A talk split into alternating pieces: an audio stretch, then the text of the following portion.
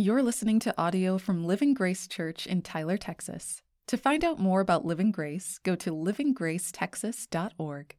All right, John chapter 13, verse 31. And so, just to preface, uh, this was right, this was during the, the Lord's Supper, and Judas had just walked out of the building.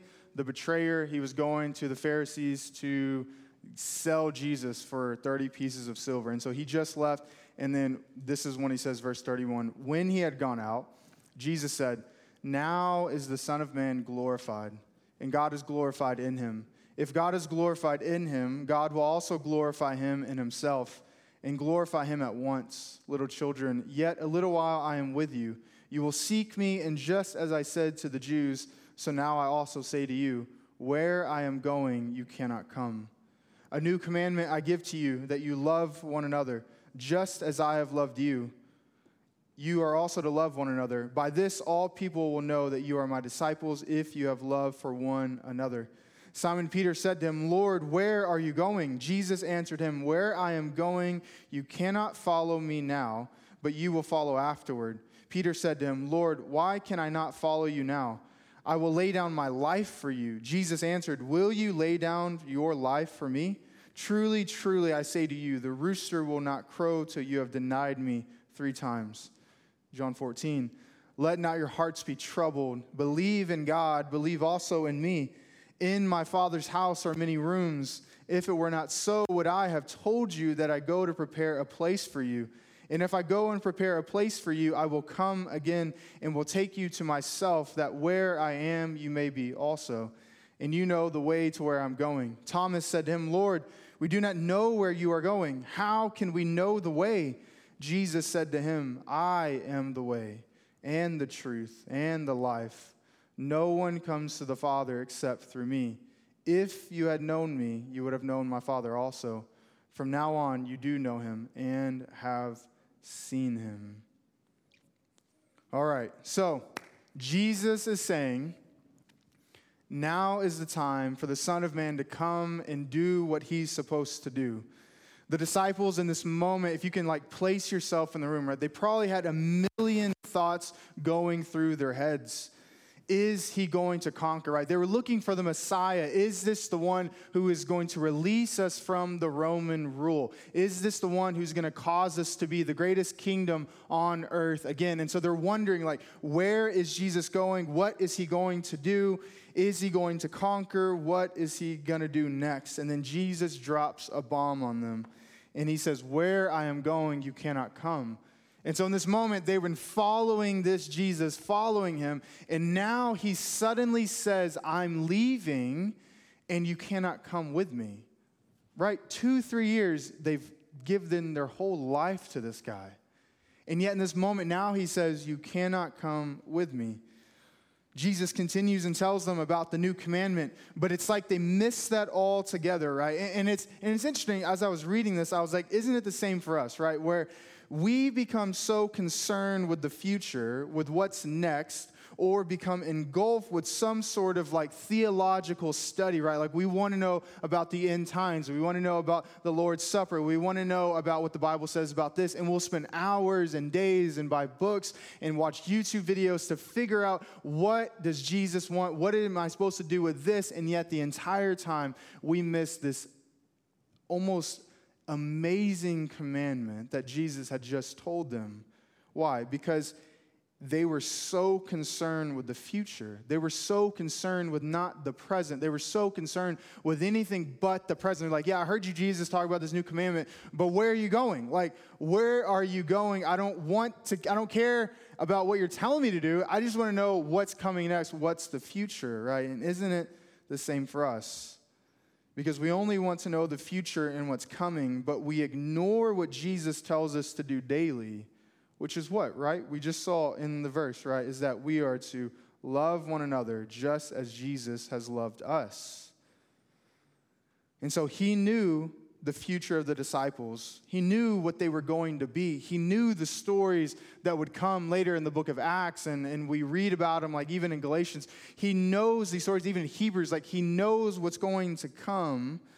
But at the same time, right, is that he was only he was not only trying to equip them with an easier way to live, which is his way, but also to show them how to live like true followers of him. And so Peter blurts out, "Lord, where are you going? Not how do I love? How do I do this? Lord, where are you going? And Jesus knows the heart of Peter. He knows Peter will do great things and foreshadows it right in this moment. But he also shows that Peter, like us, right, is a weekly saint, right? Not weekly, Monday, Tuesday, Wednesday, but weak, right? We are weak minded saints.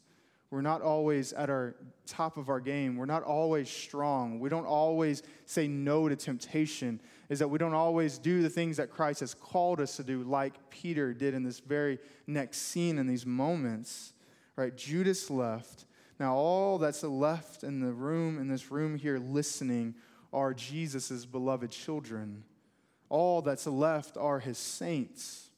And isn't this amazing, right? Is that if you think about it, our Savior chases after us, spends time with us even before we ever go from death to life, right? Like if you go back to your salvation story, is that there were moments as you were pursuing God that you knew you were not saved, but yet things started changing in your life.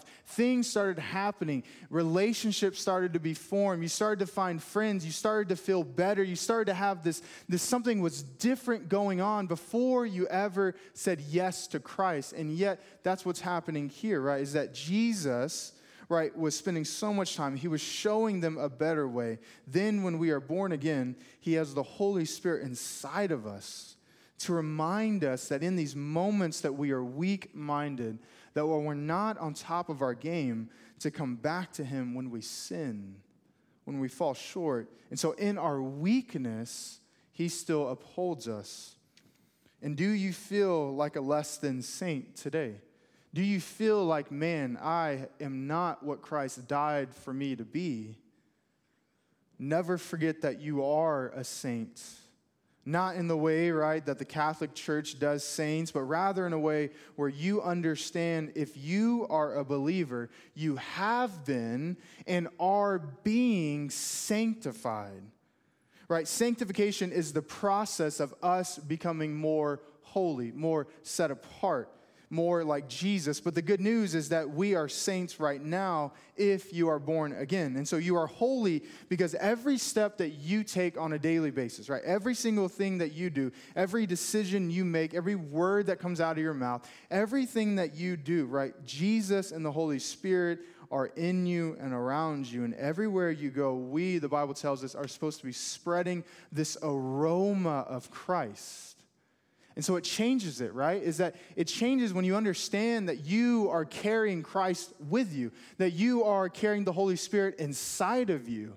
And in that moment, then it should change the way that we are living life. It should remind us, right, in these moments that when we are weak minded, when we are less than saints, when we are falling, when we are failing, when we are about to deny Christ by the way that we live or deny him audibly as Peter was about to do, yet Christ still chases after Peter and he chases after you and me. And so this then should make us think twice before we say or do anything. Because when we don't think twice, it's as if we are saying to the world by our witness that what they see in us, what they hear in us, what they watch us do is who Jesus is. Right? We wouldn't say that. We wouldn't say Jesus is going to cuss out somebody on Broadway, right? We're not going to say Jesus is going to cut somebody off. We're not going to say Jesus is going to DM those DMs or text those things or send those things or say those things. We would never say that because we know Jesus is perfect, yet by our witness that Jesus lives inside of us, that we are to be his followers is that it should change the way that we think about the way we live, the things we say, the things that we do, even when nobody is looking. And then we wonder why we don't want to tell people about Jesus, right? It's because deep down we know I should not be the one. But let me encourage you you are never going to get it perfectly. You're never going to be the perfect saint here on this earth. You're never going to make all the right decisions every single time.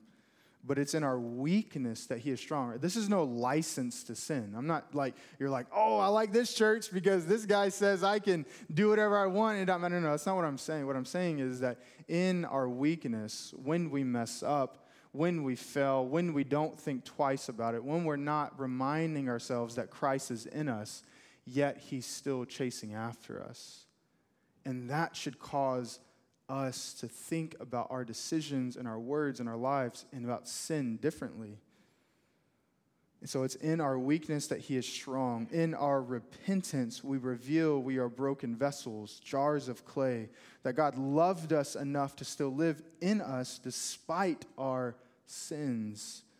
And so then we so we can tell anyone and everyone about Jesus because we can confess boldly that we are broken, that we are sinful, that we don't get it right, that we don't aren't perfect, that we don't measure up, that we don't say the things we're supposed to say, we don't do the things we're supposed to do all the time, and yet at the same time, yet God's love and His grace abounds over that sin. And He's saying, I paid for that sin, and He's still chasing after me. And then that's the good news, right? The good news isn't that you're perfect and you want other people to be perfect. No, no, it's that you know Jesus, and in your lack in your imperfection, He is perfect. And so then you get to tell others, hey, the way that you're living your life, it's never gonna work. You trying to live up to the standard is never gonna work. You trying to do these things to earn your way to heaven is never going to work, but instead just believe and trust in Christ, for He covered all your sins, all those mistakes that you made. And then we can tell anyone and everyone because we have a friend, a mediator, a savior in Jesus who died for all of mine and your sins. And this is why we can forgive, why we can love, why we can care about every single person in our life because Jesus died for a sinner like you and like me to make us both saints and sinners, right? Before you were saved, you were just a sinner in need of a savior, right? And now you are both saint and sinner. There's an old Latin term, it's simul et justus et peccator. It's not important. It's just a little, there's a little, you know, Latin thing for today. But it's just this idea that we are saved and sanctified, yet at the same time stumbling towards our heavenly home on a daily basis. And the entire time, Jesus is our rock and our foundation. So, Peter pushed through. He wanted to die for Jesus, but Jesus stopped him in his tracks by telling him that Peter will actually deny him three times. And so it was not Peter's time to die, right? Jesus knew Peter would die. Peter would, and you know, and history tells us that Peter did die upside down on a cross because he didn't find himself worthy to die like his Savior died. And so Jesus had to die first. Jesus had to go and make the way. He tells us in the next verse that he's going to prepare this place for Peter, and not just for Peter, but for us, right? There, uh, there's a guy named Matthew Henry's, uh, I like to say here at Living Grace, an old dead guy. And he says this Note, believers must not expect to be glorified as soon as they are effectually called. For there is a wilderness between the Red Sea and Canaan, meaning this we cannot expect to just be with Jesus as soon as we become a Christian. He doesn't just take us up as soon as we're saved. No, we're left here on earth. Why? Because there is a journey ahead of us. There is a path we must walk and a path to bring others along with us. So there was a, I remember sitting, I was at this church in Houston, and I was sitting in front, I was meeting with this discipleship pastor, and we were trying, he was trying to teach me about how they do discipleship at their church. And so we're sitting, it was in this old, just beautiful house. And, and so we're just talking. And then suddenly the lead pastor, who is one of my heroes, walks in and he starts talking to this guy. And he's saying, Hey, uh, if you've heard the story, I apologize. But he says, he starts telling him, Hey, you know, I just left. I was meeting with the builders, the architect. They were renovating this old school in downtown Houston. And this guy that I was meeting with, we'll call him Jerry, Jerry was like, hey, you know, and they were talking about this lady, some architect, she came up, I think we'll call her Susan. And so they were talking about Susan. They were like, man, don't you just love Susan? And then, you know, lead pastor's like, yeah, I do love her. Man, I just, but, you know, I don't know where she is in her walk with Jesus. And so then, then this guy that I'm meeting with, Jerry, Jerry says, you know, more than anything, I know she's helping us, but I just want her to know Jesus. And I'm sitting here like, what? Like, who talks like this? Who's talking about people like this in a way that is like you just don't hear it normally. Like, man, I loved meeting them. They were so nice, but man, I want them to know Jesus and you can tell, and it came from the lead pastor, the guy who like say was my hero, and, and it came from his walk because he was walking down this path and was bringing others along with him because they loved Jesus so much. They experienced his grace so much in their weakness when they were found to be less than saints that in this moment, all they wanted to do and think about was not how can we get her to make a discount for us? How can we save money? They didn't care about any of that. All they cared about was, I just want her to know Jesus. And I was like, can I work here? You know, I was like, this place is amazing. But it was just something that stirred within me. And so, this path, right, the path that we walk on is not for us alone. And so, have you ever said that phrase to another believer or to yourself? I just want her, I just want him to know Jesus. Has your desire for the Lord been so great that all you wanted was other people to know that same Savior you know? Has your love for Jesus grown so much that all you want to do is love every person you come in contact with? Why? Because they could be your brother and sister in Christ, and you can see and live with them for eternity. They're not just somebody to be used, but they're somebody who needs to know Jesus.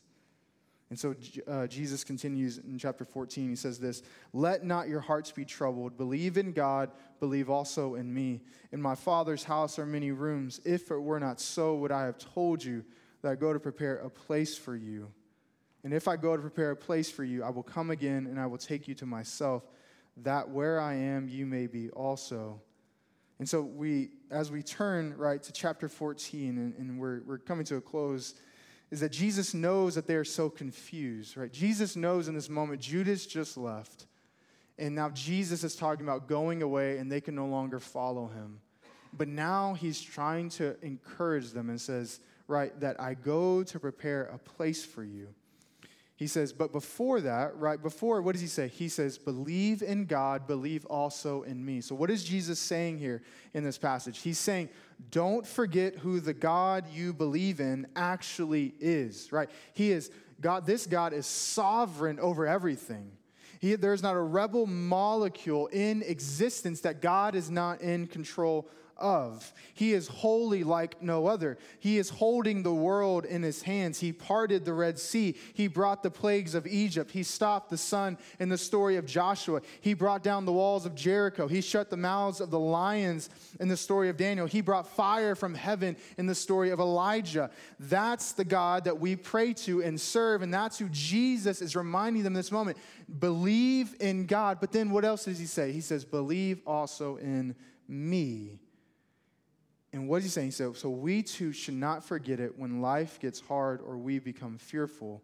Because the Bible tells us, right, that God is in the heavens and he does as he pleases.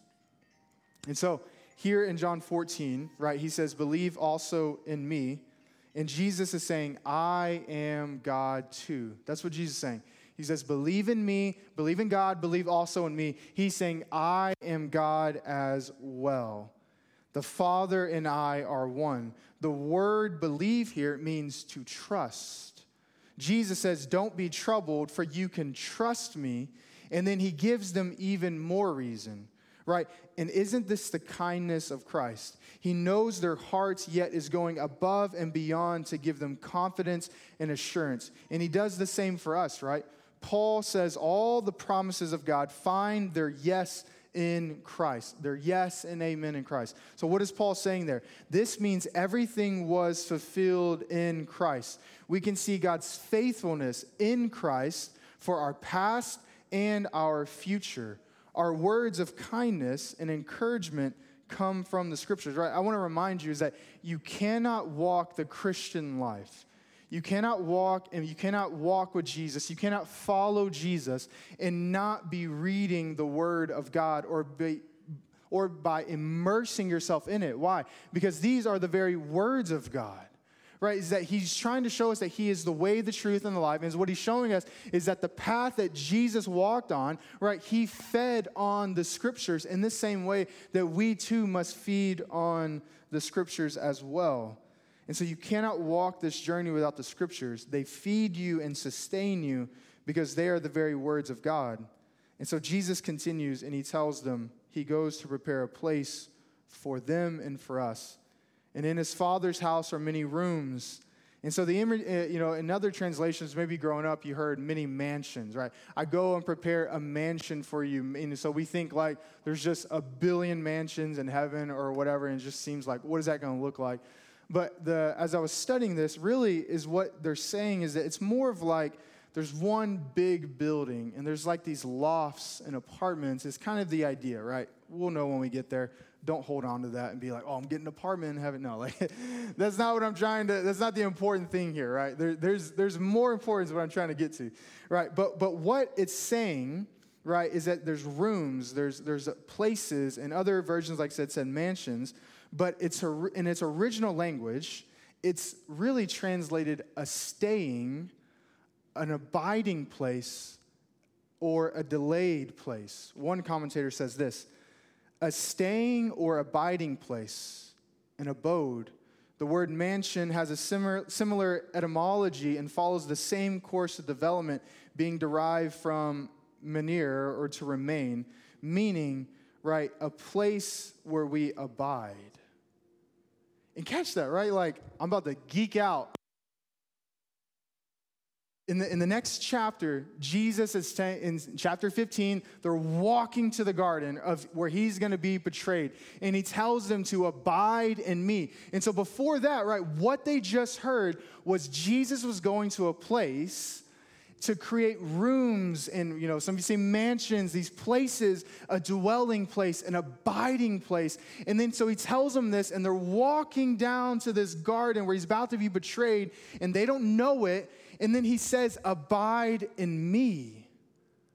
And I, when I read that, I was like, you've got to be kidding me. Why? Because here's the part that I just want you to catch. I know I sound excited, I really am. Is that Jesus is showing us the way. Because here on earth, what he's wanting us to do more than anything is abide. Why?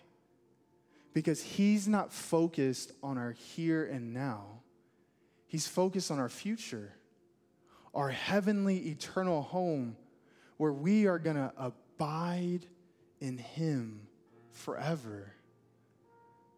And I just love that imagery that Jesus says, I'm going to create a place for you to abide. And they're like, what? That's weird.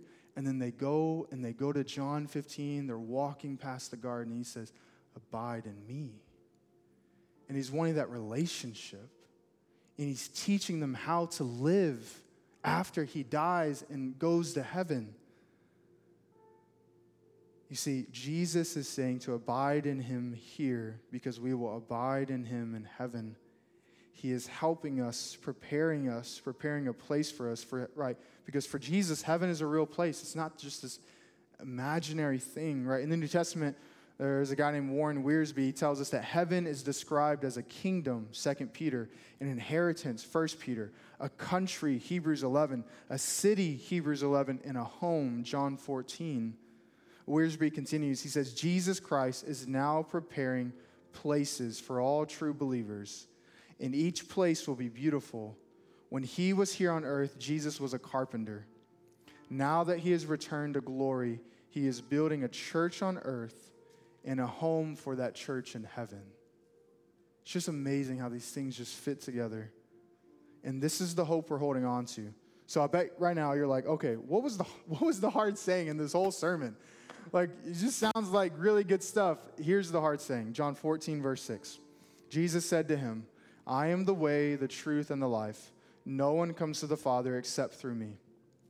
So here's the here's the hard saying and something you have to wrestle with. Do you believe everyone goes to heaven? Do you believe that every single person is going to have one of these rooms? Because that's universalism, and that's a false teaching. So I told you, this is where the hard saying comes in. Buttered you up, you know, get, just let you in. No, but it's true. Like, Jesus is making it clear I am the way, the truth, and the life. It's not just any religion, any way you want, anything you want. It's I am the way. No one comes to the Father except through me. Right? There's only one way to heaven. There's only one way to God, and that's through Jesus Christ. No good works, no religious ceremonies, no amount of money can get you to God. This is why Jesus tells us in Matthew 7 13 through 14, he says, Enter by the narrow gate, for the gate is wide and the way is easy that leads to destruction, and those who enter by it are many. For the gate is narrow and the way is hard that leads to life, and those who find it are few. Jesus is the narrow gate. His way is complete opposite of the world. His way, his teachings, his everything that he did was complete opposite of the way of this world that we live in and we struggle with and we wrestle with all the time. And it's because there is only one way. He tells us that way to life, to himself, is hard, and those who find it are few. And so here's a hard truth to swallow not everyone you think is in heaven is actually there. Like, let's be scriptural, right? I've just said before, if you're new here, if this is your only time, then, you know, I'll tell you if you don't come back. I care more about your soul than your happiness, right? I care more about your understanding of Scripture than whether or not you ever come back to listen to me because you didn't like the Scriptures. Not everyone goes to a better place. Not everyone is finally resting this is not scriptural, right? Only those who believe in Jesus and trust in him will be there. I remember hearing someone say, She believed in heaven, talking about somebody who died. She believed in heaven, so she's covered, right? And I just thought, like, no, that's not how it works. And so you're probably you're like, wow, way to burst my bubble and way to like not make me want to eat anything. No, no, what I'm what I'm trying to do is trying to create a sense of urgency within you. Like, do you not understand that you have this treasure? You have this way of life. You have this eternality, this mindset of eternity that nobody else or many people around you do not have. And you have this gift, you have this joy. And it's not for you to go and just live a perfect life and then you can tell. No, it's, hey, you go tell people, hey, come to my church. Hey, let me tell you about Jesus. Hey, let me tell you what he did for me. You don't have to convince, you cannot convince somebody to go to heaven. It's impossible, right? They must go from death to life. The Holy Spirit must open their eyes. They must go from a flesh, a heart of stone to a heart of flesh. They need to hear the gospel, right? It's not our good works that will get people to heaven, right? There's an old famous line that I used to agree with, and I'm so glad I don't anymore. And it says, I will preach the gospel and use words if necessary. No, that's not how it works. The gospel is the power of salvation. It's not your works, it's not their works. They need to hear it and it's not up to you to save them. So, what I'm trying to do is say, hey, here's a sense of urgency. I hope you get it. Secondly, all the weight is on Jesus, it's not on you. It is not on you to save your family, to save your friends, to save the random person you come across with. That's not on you. What do we do? We just go throw seeds everywhere by our, our spreading the aroma of Christ and then telling people about the Jesus that saved us and that opened our eyes. And you don't have to have a theology degree to do so. All you have to do is, like the blind man in the New Testament said, I was blind and now I see. I don't know this Jesus you're talking about. I don't know how to argue theology, but all I know is I was dead and now I'm alive. Believer, know that the word says that those who endure will be saved. Those who put to death their flesh, those who make no provisions for their flesh, the wide way of life is easier because it seems less scary. You have more control. You can see everything. But the way of Jesus is hard because all control and all your future is in someone's hands you cannot see. But Jesus made it clear to the weary disciples and to you and me today that He is the way, the truth, and the life. He made the way. He is trustworthy and true to all who trust in Him, and He is the life. For we are only alive unto God through Jesus Christ. Every fallen man who is dead in his or her sins must come to Christ through repentance. Other ways may seem legit, but only the way Jesus laid it out must we walk. But if you confess your sins today, repent of your wicked ways, repent of your unbelief, then Jesus is faithful to forgive you today. This is our assurance. Not I did this, not I go here, not I know this, but our assurance is Jesus died for me. And that's what we hold on to. Jesus died for me, and he will keep you until the end. He will give you food along the way in his word, and he gives us rest in times of prayer and abiding because he is faithful all the way to the end. If you can stand with me this morning. Want to close out with one more quote by I like to list these guys in case you're looking for future um, people to read. Also, in coming weeks, there are a whole bunch of books that I will be giving away to anybody interested that aren't garbage books, I promise. They're books I've read or that I trust the author and was going to read. But I was like, you know what? Y'all would benefit way more than me by me just hoarding. Um, but that'll be coming in the next few weeks. There'll be a bookshelf out there. But, anyways, this quote says this a guy named Warren Wiersbe. He said, How would this assurance of going to heaven help to calm the disciples' troubled hearts? He quotes Dr. James M. Gray, put it beautifully in a song he wrote years ago. He says, Who could mind the journey when the road leads home? Who can mind the ups and downs of life? Who can who does that even bother when they know it's just one step, one destination, one more year closer to seeing Jesus and being home in heaven. Wiersbe continues. He says, The assurance of a heavenly home at the end of life's road enables us to bear joyfully with the obstacles and battles along the way. It was this assurance that even encouraged our Lord, who for the joy that was set before him endured the cross Paul had this truth in mind when he wrote, For I reckon that the sufferings of this present time are not worth comparing to the glory which will be revealed in us. And so, for you today, do not leave without, with your heart troubled. Be encouraged if you know Jesus that He is with us the whole way and He's teaching us to abide because that's what we're going to do in heaven. But rather, Believe in God to work in your situation and trust in Jesus. Abide in Him, for that's what we'll do in eternity. And one more question to wrestle with before we enter into a time of response. If we believe this truth, if we believe Jesus is who He says He is, why don't we live as if we do? What holds us back? So I want you in these next moments, the band's going to come up to wrestle with these thoughts today. And don't leave without being able to answer why, if you believe that Jesus is who he says he is, that our lives don't look like it. And that you would be able to repent before you leave. Thanks for listening to today's sermon. We hope this helps you on your journey to glorify God by enjoying Him and making disciples who make disciples.